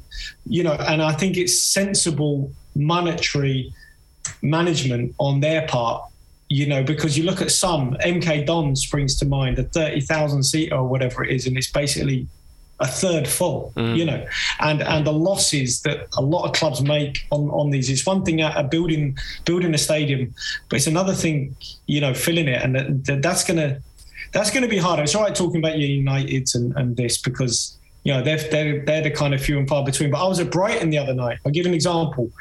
Brighton, there were so many empty seats, right? Do you know how many times Brighton have played at 3 o'clock on a Saturday this season? I think it's 2. Yeah, it's pathetic. Two. Like it is. It really is crazy. Yeah, it's crazy. Now Boxing Day, they kicked off. I was at the game 8 o'clock at night. They kicked off Boxing Day. They had no way of getting there. You know. Within all that, they've got a lovely shiny stadium, but you know the games are never on at 3 o'clock. So you know it's a major issue as well. Yeah. The Coventry one. Like I'd have a lot of cousins in Coventry, and for a good friend from my race sports days, Patrick McCann, and we've been to a couple of games there, and it's so depressing, like, because so like I forget exactly what happened in terms of the ownership, but I think it's owned by, is it Wasps now? It's owned by like as we're driving out to the ground, he'll say, oh yeah, that's where Highfield Road was, and it's like, well, that's bang in the middle of the town, and I remember Highfield Road from TV. And you go to a game then, and fair enough, Coventry haven't had a great time with the last few years, but it's just soulless, around loads of roundabouts, and you see like the Wasp insignia, and you feel like, and I know Shamrock Rovers will have horrible nightmares about what happened to Milltown, but when a club lets go of its grounds and then it moves out to somewhere, like, I just think it's really sad. Well, that's the interesting point on that is obviously Wasps ended up bigger than Coventry, would you believe it? And even Brentford, you know, London Irish play at Brentford, so they've got the rugby markings on a Premier League pitch, which is quite incredible, you know, but obviously they struck that deal before Brentford got promoted, I believe. So, it is a fine balance, because you look in the MLS are building new stadiums, you know, and they built one in Charlotte the other day, and, you know, from not having no football club, they broke the, I think it's the second highest attendance in the world, 74,000. So, it's a fine line. It's a fine line between the right size stadium and filling it, certainly. Yeah, MLS is incredible. I mean, it's a complete tangent, but what they did in Atlanta, like they built that stadium in Atlanta, and they actually, I used to watch a fair bit, don't watch as much of it now, but like, you know, because the games would be on sort of midnight around Sky. Before you became a father, pretty much, yeah. That's late night, late out. Yeah. I now watch the A-League in the mornings. Want anything on sort of Melbourne and Central Coast and all this, but I mean the whole point is, I mean, the quality of the venues, but I mean Atlanta, how they managed to seed it in such a way that they created a fan base nothing, and I think they ended up having the former Barcelona manager, wasn't it, Tito Martino, wasn't it, right there, but like they create a club and they have like, looks like a terrific atmosphere, you know, and like America is mad now, it's just extraordinary. Like, but remember Paddy Barrett, who plays for St Pat's now, he was in Cincinnati, and again similar, some of the attendances they were getting in the USL even before they stepped up were like amazing, you know. But it's but I suppose, as you said, when you, some ways they didn't have an old traditional the Dell or Highfield Road or something that it didn't remind them of. Yeah, you know? I guess even football stadiums that have poor atmospheres traditionally, you need those rivalries. We know the age-old probably Atlanta, Miami rivalries. I don't know what the rivalry down there would be, but like sorry to cut in there, but you mentioned Alan Sheehan earlier. Yeah, I was at Luton last week, right? And obviously Kenilworth Road. Look how Luton are doing, and that small stadium, which I know they're going to get a new one, but that certainly helps them when they're playing at home. And I looked over at Al because he had to climb on about 50 foot of scaffolding to watch the game from above, obviously told by Nathan Jones, right, you go above, right up on the scaffolding, and you watch the game from up there and report back to me. It was classic. You had to walk up about 5 ladders, you know, how it was probably the health and safety probably had a word after, but it's great, you know, isn't it, David? Like it's great. Yeah, the atmosphere there is great. So you know, if they left there, would they lose some of that appeal, or have they got to make the money to take them to the next? You know, whatever the next. I think Luton is incredible. Yeah. I see that they're already 1-0 up this afternoon away against Hull. They're fourth as it stands. That's in amazing. The championship table, having dropped out of the Football League a couple of years ago. And Aidan O'Hara will be delighted. Well, but like there's Alan Sheehan there, Alan McCormick is there. There's a few others. I think Glenn Ray as well. And like, but I was there a couple of years back doing a piece with James Collins, and I was out at the training ground, and like it's not the facilities are modest. Yeah. You know, I've never been to the ground, unfortunately. internationally. But there is that balance. Like, I'm sure that intimidation factor or whatever it is, there's something unique about going there. It's worth X amount of points per season, you know. But they want to get to that. I think there was a big dispute in Luton as well too. I think to do with the council or something. I don't know what the situation was there as regards the stadium. It was held up for years, but it's a bit of a tangent. But it's actually a great story. I do imagine though a lot of like older fans in England probably did kind of they it's like pining for the old communist days. But this actually is true in that, like, if you were an Arsenal fan, I'm sure you pine for Highbury. If you're a Southampton fan, I'm sure you pine for St Mary's. If you're even for a Man City fan, I'm sure you pine for Main Road, because it's not nostalgic to say it's just not the same. It's just not that noise, and that, you know, you have so many day trippers going to games as well now, and all the stadia are the same and people are sitting down. I think safe standing is something they have to get right as well, Shane. Like, they have to have terraces as grounds. Like, if you're sitting down, like, you're spectating. If you're standing up, you're a participant. That's the way I look at it anyway. And like I'm that is one thing I love about the League of Ireland. It's the stadia are so bad. Like, we're still stuck in we're still stuck in time, basically. We're going back in time. Yeah, we want better stadia, but like I actually still enjoy going to Talca last night. Well, like it's the worst. Like the view in Talca Park and the press area is the worst I've ever seen at any game. But I don't know. I still kind of love. See, you just like the drudgery. That's why I don't. I love the drudgery. That's why I don't go to the theatre that often. Yeah. I should mention. I went to a Beckett place, so that was drudgery. I should mention Peter Coyoso as well from Swords was starting for Luton today. Glen Ray's gone out on loan actually. Coyoso is I think he's a wing back, and he's starting today, so he's kind of slipped under the radar. But as the Luton story generally is a pretty good one. Fascinating. You mentioned the day trippers there, Johnny. It's an interesting point. Like, text in here, lived in Barcelona for 10 years, was at numerous games in Camp Nou and zero atmosphere every time, despite 90,000+. I think Michael Robinson said it's full of old ladies with fur coats. Only 2 games had atmosphere, and neither had Barca. 1999 Champions League final, and Brazil played a World Cup warm-up game against the Catalan national selection. Best atmosphere ever, helped no end by the Brazilian attendance. That's a problem, I guess. Those super clubs are going to have anyway. You're going to have day trippers in for the day. Like, yeah, I think JD might have been slightly exaggerating when he said they've nothing else in Newcastle when he was on about the football team. But there is an element of, like, I mean, it's like, you know, when if you watch games in Monaco or you go to places where people are wealthy or they're just so accustomed to success, it's just, it gets a bit boring after a while. So whereas if you go to a game in say, like, for example, Istanbul or whatever, where football is Belgrade, like, where, especially where if there's an element of people who are like downtrodden or are suffering in normal life, and football means that much to them, it's an abstract experience. Whereas, like, I would have no inclination whatsoever to go to a Real Madrid game or Barcelona. It wouldn't interest me in the slightest. And I was supposed to be in Cheltenham last week, and I ended up getting COVID. But like, when I was looking at the fixtures, I started at League 2 and I wanted to go for the most kind of like earthy experience I could get, and I settled on it's like a personality test to be done around this. Real, but there is man. So it's like, well, man, you know, it's the journeyman has an interesting story compared to the lad who won everything, I find. But I settled on the county grounds, because when I started to get into the Premier League, Swindon had that one season where they were in the Premier League, and I remember, like, the county grounds was absolutely great atmosphere in those days. They obviously got relegated, but Swindon were playing at home and they're now in the 4th tier and they're trying to get promoted. Then I got COVID anyway. Yes, someone texted in 53106. I can safely say the showgrounds has a better atmosphere than Old Trafford. Too many tourists sitting back with the attitude, come on, impress me. It's as if they're at the cinema, says Anthony in Sligo. Like Dan mentioned the Dell not long ago. I know, David, your Southampton days, I think they moved from the Dell in 01 maybe, so you were it was long gone by the time you arrived. But I know Portsmouth was your club straight after Southampton. Like, did you manage to play in any of those South Coast derbies? Like, was that a derby with any atmosphere? No, I didn't. But you know, if you're at Feyenoord and you play Ajax, you know, you've got a couple of hundred fans there. You know, but nonetheless, the atmosphere is great. A bit like Newcastle, the away end. You know, you have a couple of hundred fans. That is about it. And in some ways, you know, that's, if you're a player, you like that, you enjoy that going into the sort of the den like that. But yeah, I think some clubs, you know.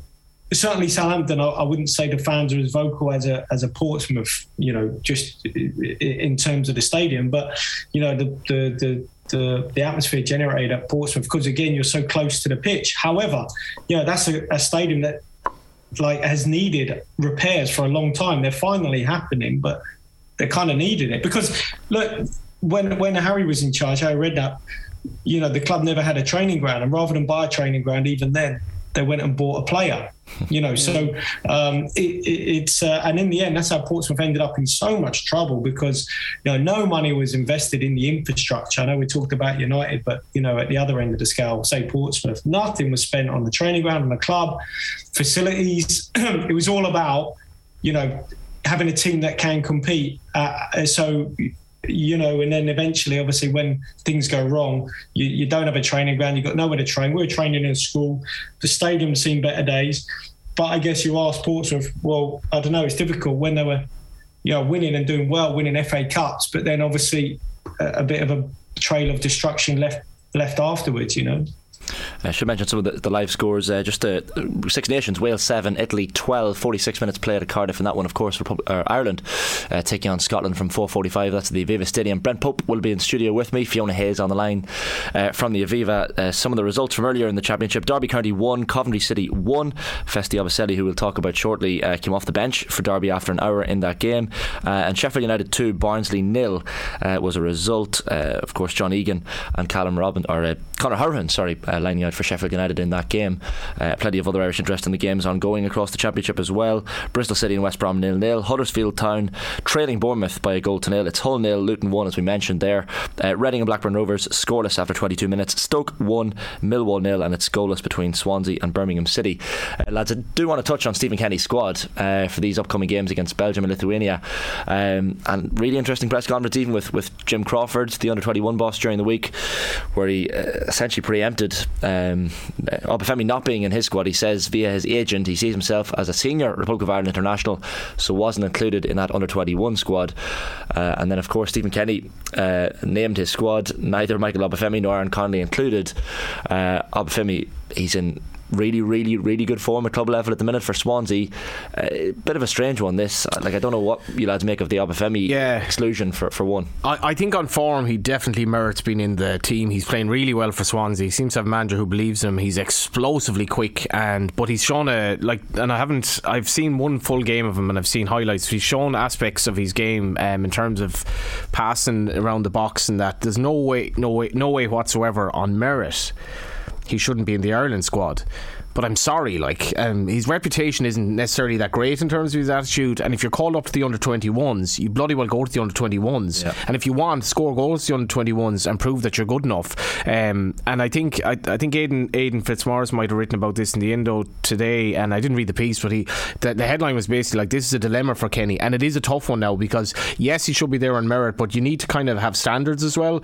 And I think he needs to have, you can't have bad apples in your squad. And for me, in racing terminology, there's an asterisk against Obafemi now, because we had Jim Crawford on our podcast recently where he spoke about Troy Parrott, and I think Troy's trajectory has kind of been a little bit up and down in the sense of he was amazing for the 21s, got called into the Ireland squad, obviously didn't play particularly well against Azerbaijan, has had to go back to the third tier to get his career up and running in the league, and that hasn't been smooth necessarily either. But by all accounts, he's more than happy to come straight back into the 21s. And Obafemi, through his agent, saying that I'm better than this, for me, it's not good. It's not a good sign about his attitude. And I agree with him, he should be in the squad. I don't agree with the way he said, I'm not going to do this because I'm better than that. So yeah, I think there's a squiggle against it. Well, I think, a squiggle is a racing reference course, isn't it, Johnny? It's when you have a horse that's basically very talented, but you can't really trust him because he's a bit ungenuine or whatever, and I don't like that attitude at all. Well, I think, listen, I wasn't at the press conference yesterday. I normally would be, but I just wasn't. But it does appear that Obafemi, he was offered a call up to this squad, and he has suggested, I think Stephen Kenny was trying to play down the under-21 discussion a bit, but did suggest that Obafemi, he's spoken to him this week, he does want to play, but that because of his recent record of games, which is sort of until the last couple of months, he really hadn't had a sequence of games, that that Swansea want to sort of look after him and look after his hamstring in particular. I don't know, it's a strange one though. Their relationship, Kenny and Obafemi, that is, it hasn't always been plain sailing. Even when Kenny had the front four in the Ireland squad, under-21 squad of Parrott and Ida. And he was Conley. Fourth. He was fourth. And then when Kenny got the job at First, I remember that because Kenny was playing a different system at the time with sort of a one striker through the middle, there was a sense that Obafemi didn't fit into his plans because of maybe how Kenny might, what role did he slot into. Then Obafemi, of course, had that tweet which he deleted as well after Kenny named his first squad, which created a little bit of a storm that Kenny could have done without at that stage. So it hasn't been plain sailing, and I would say Obafemi, I don't know him at all, but he is one player that at various times his respective managers have sort of made comments in the media that are slightly unusual, the type of stuff that you'd expect to be said in-house, more so about discipline and various things. So it's clear maybe there's been the odd concern around him. Now, as you mentioned, Johnny, and as has been mentioned I think by Stephen Kenny, with Russell Martin and Swansea there seems to be a good relationship and a belief, and so you have to take it on trust that what's been said yesterday is a genuine reflection of where it stands, and that come the summer there would be no excuse for Obafemi not to be in the squad. Because I do know last week I was at the Kenny new contract press conference, and he was asked about Obafemi in the session afterwards where we were brought in for a little bit of a tactical analysis session, and there was a sense even people around the FAI were saying like Obafemi's in a good place, he's very much in his thoughts, and yet he wasn't in the squad ultimately. So I think it's maybe a little bit more back in the player just to answer the call in the summer if it comes, which I presume it will, because on form, as Johnny says, he's definitely in there. I think the Connolly one is interesting as well, because it seems like it's a heel injury, but Ireland's fortunes in the autumn did take a little bit of an upturn when Kenny maybe made the decision to drop Connolly, and I think that there would have been a feeling maybe, I don't think that would have been too unpopular a call at that stage, and maybe there's a sense that, I don't know, does Connolly have a little bit of work to do? I get there seems to be an injury issue, but I still think I don't know if he, I think he, I feel like if he was going to be a first choice player for Ireland at the moment, I feel like he might be in that squad. I could be wrong. The really bizarre thing is, like, we've loads of options at goalkeeper and centre back and so forth, and we're laden. So, but Kenny, for whatever reason, has two players who are right now in very good form or good form in the championship in terms of scoring goals. Neither is in the squad, and it is a bizarre state of affairs. But like, you can kind of see why. Like, and David, just to get I guess a bit of context on this one. So neither Connolly or Obafemi in this squad. Obafemi says he's fit, but wants to ease the workload on his fragile hamstrings, and Connolly, as Dan mentioned, has the heel injury, although Connolly has been playing at club level but not training apparently with Middlesbrough. Stephen Kenny here is clearly taking them both by their word, not bringing them into the camp. He did say in the press conference during the week that potentially are harming their chances of getting into the Nations League squad campaigns in June by not linking up, at least linking up with the squad. What do you make of this one, David? It's strange to turn down an under-21 call-up for one. Yeah, I mean, I think this is. I've been in a similar situation, so I can understand. I can see things from all angles here, because there's some things that we may know and some things that obviously we don't know. Now, if Stephen hasn't spoken to Michael, I would be thinking as Ireland's manager, as you've said, we've got a dearth of options up front. I mean, Scott Hogan has barely played. You go through the striker list. Troy, you wouldn't say is hit the ground running at MK Dons. However, I think Michael Obafemi has a certain ego about himself, and I think so does Aaron. They're both from Premier League clubs. That might carry a slight confidence. I think both managers of those Premier League clubs feel that they are not maybe quite ready to play in their first team, but maybe the players think they're ready to play in their first teams. I don't think Aaron is at Brighton. I've seen Aaron at Brighton on the bench a few times, and he needed to get away, looked disinterested at times, even when he was asked to warm up. When you sit in the media, you're right behind the Brighton bench. And I know some of the Brighton players. I played with them and I talked to them. So I think Aaron needed to get away, and Aaron needs to focus on his football. Like Michael pulled his hamstring. Like, you can get injuries. Let's just hope he's living right. Let's hope he's being as professional as he can. you know, not just at Swansea, but in even when he's not playing at Southampton, looking after himself. Because I think both managers, Ralph Hasenhuttl and Graham Potter, are two of the best in the Premier League. Mm. And we've got two players there who could play for Ireland. What you don't want to do is blow it with your perceived man management skills, which can ultimately could dissuade Obafemi.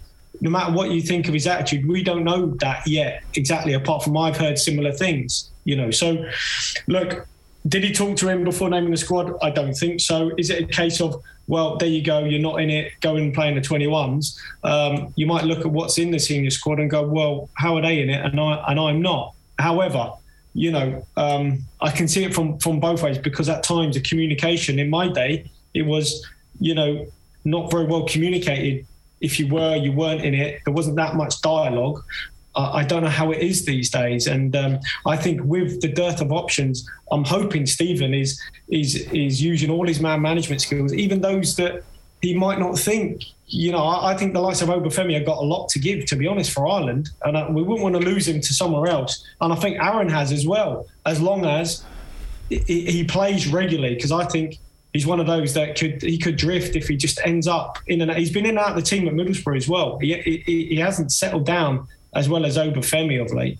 I think that's a very good point. Yeah, no, I'd share those concerns about Connolly. I would say Kenny did say clearly he did talk to Obafemi this week. I mean, if it ever transpired that wasn't the case, that would be a strange thing to say. You know, I think he did say that there was a discussion with Obafemi, and that's, you know, because he faced questions, I think, about his allegiance. And Kenny said, well, from the discussion he had with Obafemi this week, he has no fears about his commitment to Ireland. So there was correspondence there. I know Jamie McGrath was another player who wasn't in the squad, and Kenny said he'd spoken to him. So I do think from the communication point of view, I would hope that things are better now in terms of whether it's Stephen Kenny or Keith Andrews, or I know Stephen Rice is going to a lot of games. I think they're generally quite good at keeping in touch with players, and they need to be, for the reasons David says, because we're not exactly sort of stacked with options, so you can't afford to sort of you know, burn bridges by being casual about it. I don't think that's something that would happen at the moment. Well, if you look at Man United, the dressing room as well, like and you compare it, you look at like Seamus Coleman and Duffy and the characters in the Ireland dressing room, I think there's a solid base of people there that'll keep things in check if anyone is being an idiot or messing around. But there's no doubt this is a challenge for Kenny in terms of, like, he and Jim Crawford are given slightly conflicting kind of versions of what's going on. And like I think like Jim Crawford is a really, really good guy, and I think Kenny's the same. But at the same time, they have to manage their media performances, because they don't want to piss off Obafemi, who's obviously apt to put out a tweet and then delete it with an emoji or whatever.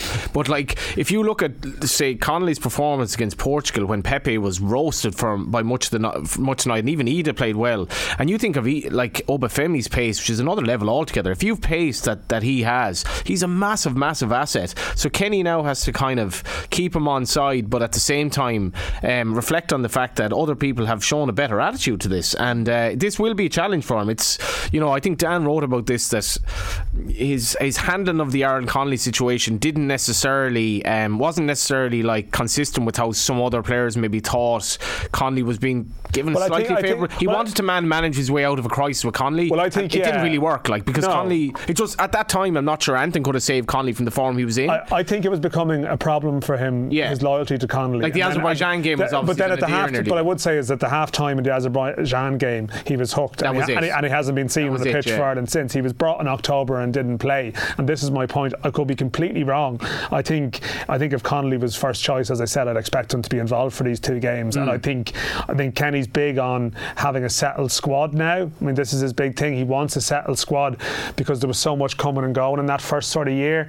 And I just wonder to what extent Connolly maybe. I thought he'd be in the squad, and I know there's maybe this heel injury, but maybe he's decided, I'm going to go with, okay, I know Ede is injured, but I'm going to go with sort of this Ogbene, Robinson, Parrott sort of Ede when he's available, as a sort of a front four rotation with one or two others. You know? I think that was the low point of his reign. It wasn't the Luxembourg game, which was played in front front of nobody. They got the team wrong against Azerbaijan. Yeah. He simply got, and in the second half, as much as we eked out a draw, like, we weren't playing good football at all, and that was on the back of obviously a great performance 3 days earlier, whatever. For me, that was the low point of Kenny's reign, and maybe at half time that could have been something of a turning point in terms of, right, I'm going to be quite ruthless here. But I thought the one with Jamie McGrath was interesting as well, because I know Jamie's struggling, but he's been very good for Ireland, and it was an interesting. I think it's what he's sending out a message there to McGrath. You're not playing, like, the other thing I'd say on Aaron, sorry to cut in, is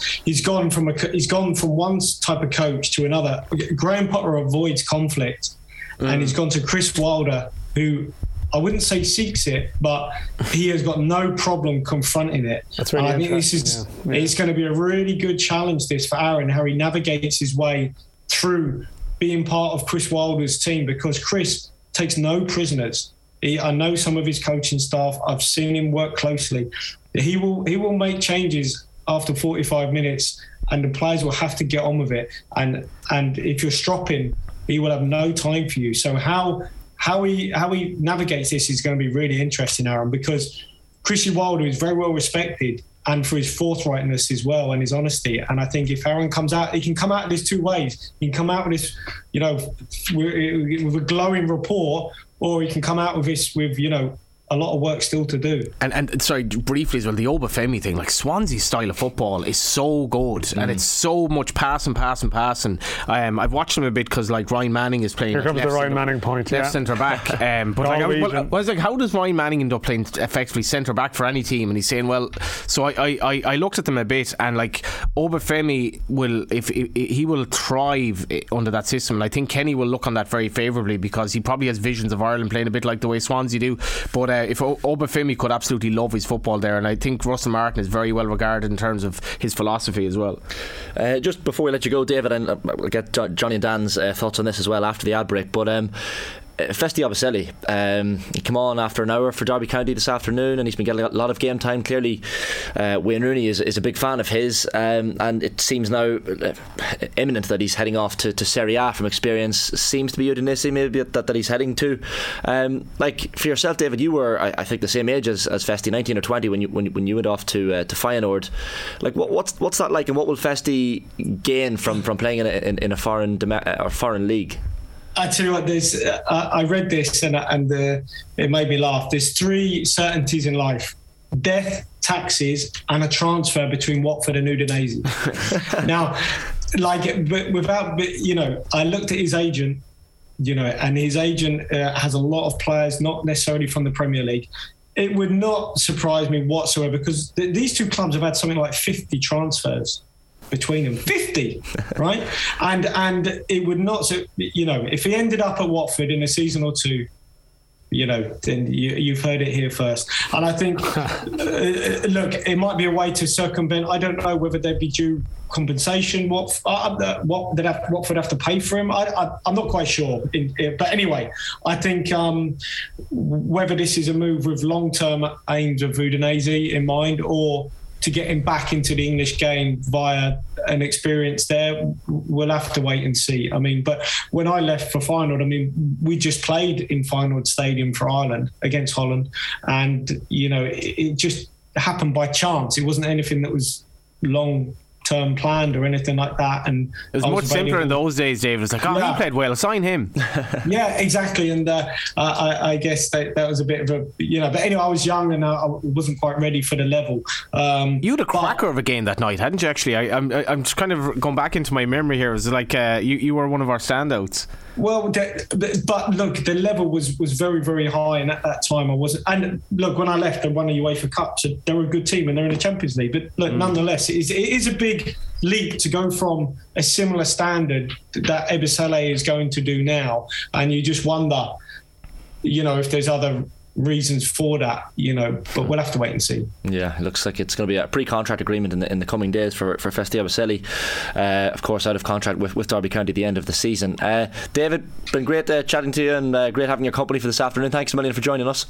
Cheers, lads, take care. Christoph, that's David Connolly there, the former Irish international striker. Lads, we'll get your thoughts on Vesti's move and a few other League of Ireland talking points just after this ad break. This is OTB Football Saturday. We're on air now with Off The Ball Saturday until 7pm this evening, because of course we have the rugby, currently Wales 14, Italy 15, with just under 20 minutes to play there in Cardiff. This is one of their chances. Like they missed, did a simple 2-on-1 for a try that before Wales scored a try, but this, I don't know when they last won a Six Nations game. This is a chance. I mean, I've kind of been half watching here and they've been unbelievable. Be good, Italy. Could be a disaster for Wales if this result stays the same. Really, really poor Six Nations for the holders, it has to be said. But Ireland, of course, to come at 4:45pm against the Scots at the Aviva Stadium. Triple Crown on the line. Would be the first time we'd have won silverware at home since 2004. So hopefully England can then do us a favour later on as well. He's taken a penalty here from his own half, and I'm fairly sure he scored against Ireland from a similar range. So this would put them. That would be a beast of a kick. 4 up, which would be amazing. I love it when Johnny does rugby. I love it when Johnny goes Soccer Saturday on the rugby. 31%. It's going to Merse. Merse is at Cardiff here. What's going on? Here, we might as well wait for the kick. It's like the day I saw Rory Began kick a 70-metre ball over the bar in Croke Park. I believe it. Just a beast of a kick. That is a huge kick. Oh, man. He's put it right and wide. He most certainly made the distance by. He most certainly had the distance. It's so wide, though. That's a boot. But yeah, Rory Began could have been an NFL player, I'd say, with that. Probably. The quality of his kicking. Yeah, the kicking's insane for some of them footballers now. But we'll keep in touch of that football and a few more topics to get through with the lads, with Johnny and Dan in studio with myself. Stay with us. Right, welcome back to Off The Ball Saturday here on Newstalk. Shane Hannan with you through until 7pm this evening. We're with Football Saturday just up until 4 o'clock. 66 minutes on the watch. Wales 14, Italy 15 in the Six Nations. The Italians putting up a serious fight here to come away with points in the Six Nations. Ireland, of course, underway at 4:45 against Scotland. We mentioned Johnny earlier. It was at Shelburne nil, Finn Harps 3 last night at Talca Park. The other results, by the way, from the League of Ireland last night: Shamrock Rovers 2, Sligo Rovers 2 at Tallaght Stadium. Derry City, and what a start to the season they've had so far, the Ryan McBride Brandywell last night 2-1 winners over St Pat's. Drogheda United 1, Dundalk 0 in the televised game, of course, in the Louth derby, a rare enough derby win for Drogheda. And UCD and Bowes playing at a 1-1 draw at the UCD Bowl. But Dan, a tweet from yourself last night kind of caught my eye, and it was an interesting one because Drogheda Dundalk was the televised game on RT last night, and I know hindsight's a great thing. Probably Shamrock Rovers, Sligo Rovers would have been a better pick, but as you were pointing out in your tweet, Dan, venue selection is crucial for these televised games in order to increase the League of Ireland awareness, isn't it? Yeah, something about the idle mind. Like I would generally be at a game, and I very rarely, like for all of the debate at the moment about League of Ireland on TV, like I'd be at a match every Friday, so I did actually have the TV experience last night, and you try and watch it and imagine sort of what's this like as a showcase.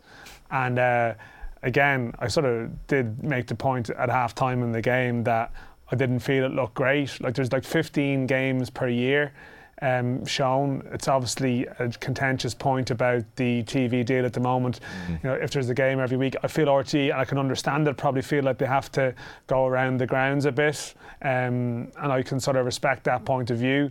And like, you know, the Drogheda Dundalk is a loud derby. You know, it's a decent game. By all accounts, there was a great atmosphere there in the ground last night. A great win for Drogheda.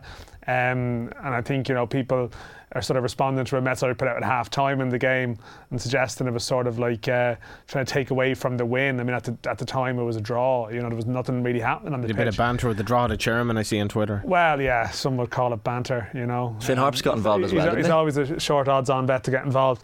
But like it's like, to me, you know, you have to be ruthless sometimes with this, and there's obviously split opinions on it. I'm not saying you just like you take clubs off the TV, but I think if you only have a limited number of games per year, I think the game selection, the venue selection, I think it has to be right to put it in the best possible light. I mean, that ground, and there's plenty of other grounds in the same boat, and of course you're going to offend the club that you mention at that given time, and there's a sensitivity about it. You understand it because it's their club and they're you know, cash strapped for a reason. I mean, they've been trying to get out of that ground for ages. You know, the ground effectively owned by the FAI.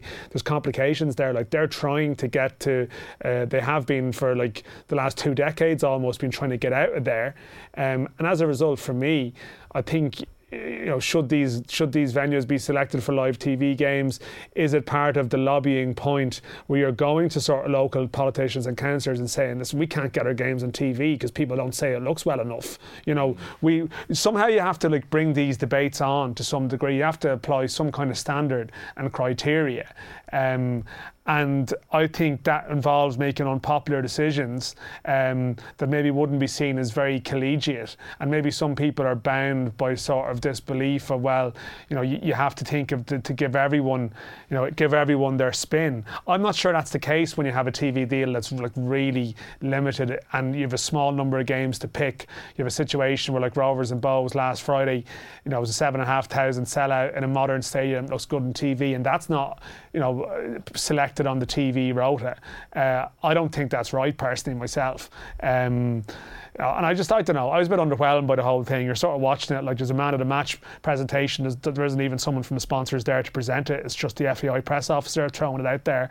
And I'm thinking, as a TV spectacle, as a TV product, if I'm constantly banging on to people about we need to really support this league and get behind it, and you know there's a lot of good stuff in it, I wouldn't necessarily have been asking them to sit down last night and say, look, there's alternative attractions, there's stuff in other channels that looks great, that's presented great, that you know looks very, it's easy to tap into. I spoke earlier about the A-League and the MLS. I've watched a lot of games, a lot of football, where the level of football isn't great, but the presentation makes it look better than it is. I just think it's something that we need to think about in this league. And I know it's not trying to pick out and have a go at people at particular clubs, because they're all doing their best, but I do think there's a discussion that should be had around that. Only got about 90 seconds here, Johnny, but it brings up an interesting point. Like I know Stephen O'Donnell kind of spoke about the lack of pitch facilities in some certain grounds. Sligo ground was unhappy. Yeah, it brings up a wider conversation, doesn't it? Like it does, yeah. I don't really agree with Dan on this. I see where he's come from, but like the Loud Derby for me is a bit of a spectacle. Drogheda won the game, and I watched it back today. It wasn't that bad of a game. The ground is a kip, but so is Dalymount, so is Oriel. Like so, anyway, like I can see where he's come from, but I'd more like to talk about Derry City. Like ironically, they're playing on a very good 4G surface at the moment. As much as I don't like AstroTurf, but like the quality of the goals last night, Will Patching, Gravosti's goal for Dundalk was off the charts. For St. Pat's was off the charts, and like the start they've made to the season, they've gotten really late winners against Pats and Shamrock Rovers, which could be vital, despite the fact Patrick McElhinney has barely played, Matty Smith has barely played, and Michael Duffy's played like basically 20 minutes and he's now out for like 3 months or something. So there's a real momentum building there. And interestingly enough, I'm looking at Bows. Bows have had a really poor start. Yeah. Their next two games I think are against Derry and Sligo. So I'd say Damien Duffs has a lot to think about today. So has Keith Long. Shamrock Rovers haven't really gotten going yet. And Derry City for me, I know Dan kind of tipped them up to start the season, but they definitely do look. Tipped up to win the league. Sort of as contenders. They're definitely contenders. Next best. Yeah. And I think they play Bow soon, which will be sold out in Dalymount. But there's some real quality at the moment, and Will Patching. Like what a footballer! I have to say he's just turned it on for Derry City, and if you get a chance, look at the goals on YouTube. It came up this morning, and they've made an unbelievable start. Obviously, the base story is Galway United are 13 from 15 Division 1, but we'll get to that. Well, we're running out of time for that, Johnny. You had to get that in. Just look at the table. Derry City 14 points, 6 games played. But look at Dundalk's start. Like Dundalk have won one game. One game, like, you know, 5 draws. And like I would have said last Monday, geez, Dundalk are doing well. They played really good against Rovers, but then they lost to Drogheda, who just been reactive to one result though. Yeah, but it's 8 points from 7. It's not a good start. Yeah, so Derry 2 points clear of Sligo with the same amount of games played as them. St. Pat's also with Sligo on 12 points, but of course if a game extra played than Derry and Sligo, they've played 7. Shamrock Rovers then on 11 points, a point behind St. Pat's in 4th, and yeah, as you mentioned, some really good fixtures coming up. April 1st is the next round. Yeah, international break now. I should just mention as well, briefly talking to Cork City fan, he was just like purring about how well they're organised under Colin Healy, who's not spoken about that much, but they're absolutely flying it. They've had 2 massive wins, and the first division is going to be a 3-horse race between Galway, Waterford and Cork, and it's going to be really compelling as well. Yeah, really good stuff, lads. Dan McDonald, Johnny Ward, been an absolute pleasure. Thanks a lot for coming in as always on OTB Football Saturday. We will be live until 7 o'clock, not the usual 5 o'clock this evening of course because of the Six Nations. Brent Pope and Fiona Hayes building up to Ireland, Scotland next.